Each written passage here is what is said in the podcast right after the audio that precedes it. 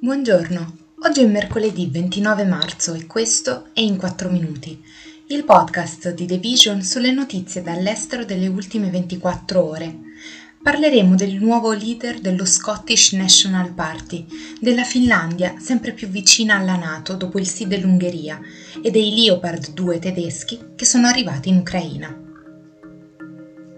C'è un nuovo leader in Scozia e anche lui, come il suo predecessore Nicola Sturgeon, che il mese scorso ha annunciato di volersi dimettere dopo oltre otto anni di incarico, affermando di non sentirsi più in grado di dare il suo massimo, è pro indipendenza. Yumsa Yousaf, nipote di un immigrato pakistano arrivato a malapena parlando l'inglese per lavorare in una fabbrica di macchine da cucire a Glasgow, è stato nominato lunedì nuovo leader dello Scottish National Party. A 37 anni, Yousaf è il più giovane primo ministro scozzese e il primo musulmano a guidare la nazione il nuovo leader ha promesso di portare avanti la spinta del suo partito per lasciare il Regno Unito e diventare una nazione completamente indipendente. Saremo la generazione che porterà all'indipendenza, ha dichiarato nel suo discorso. Ma la strada da seguire non è ancora chiara.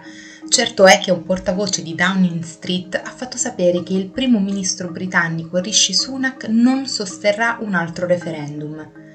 Oltre all'indipendenza, il nuovo leader dello Scottish National Party ha dichiarato che si concentrerà sull'alto costo della vita, sul miglioramento delle opportunità educative e sull'accesso a un servizio sanitario nazionale spesso sovraccarico e in profonda crisi al momento.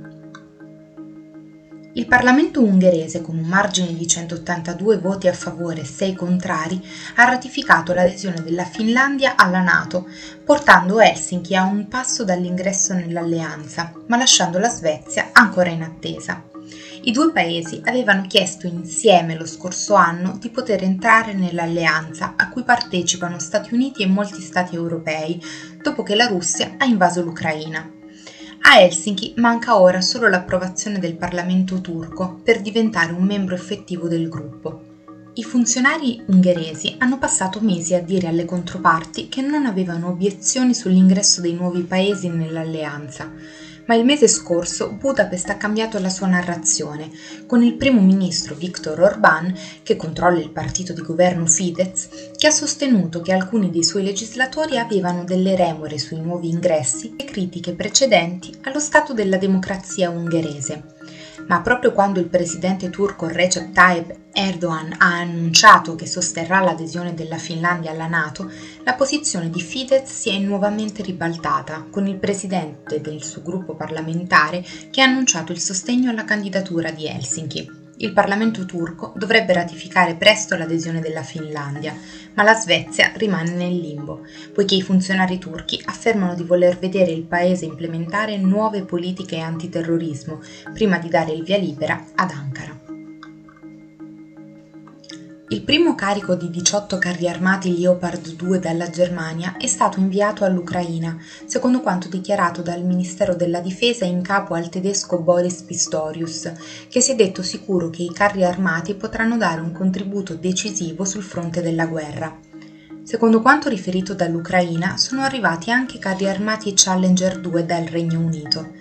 Al momento circa 2000 Leopard 2, ampiamente considerati tra i migliori carri armati principali prodotti dai paesi della Nato, sono in uso nei paesi europei. La Germania ha accettato di fornirli all'Ucraina a gennaio, dopo essere stata inizialmente riluttante a farlo, e di permettere ad altri paesi di inviare i propri. Infatti, secondo la legge tedesca, Berlino deve approvare la riesportazione dei Leopard 2 da parte di qualsiasi paese che ne disponga. Questo è tutto da The Vision, a domani.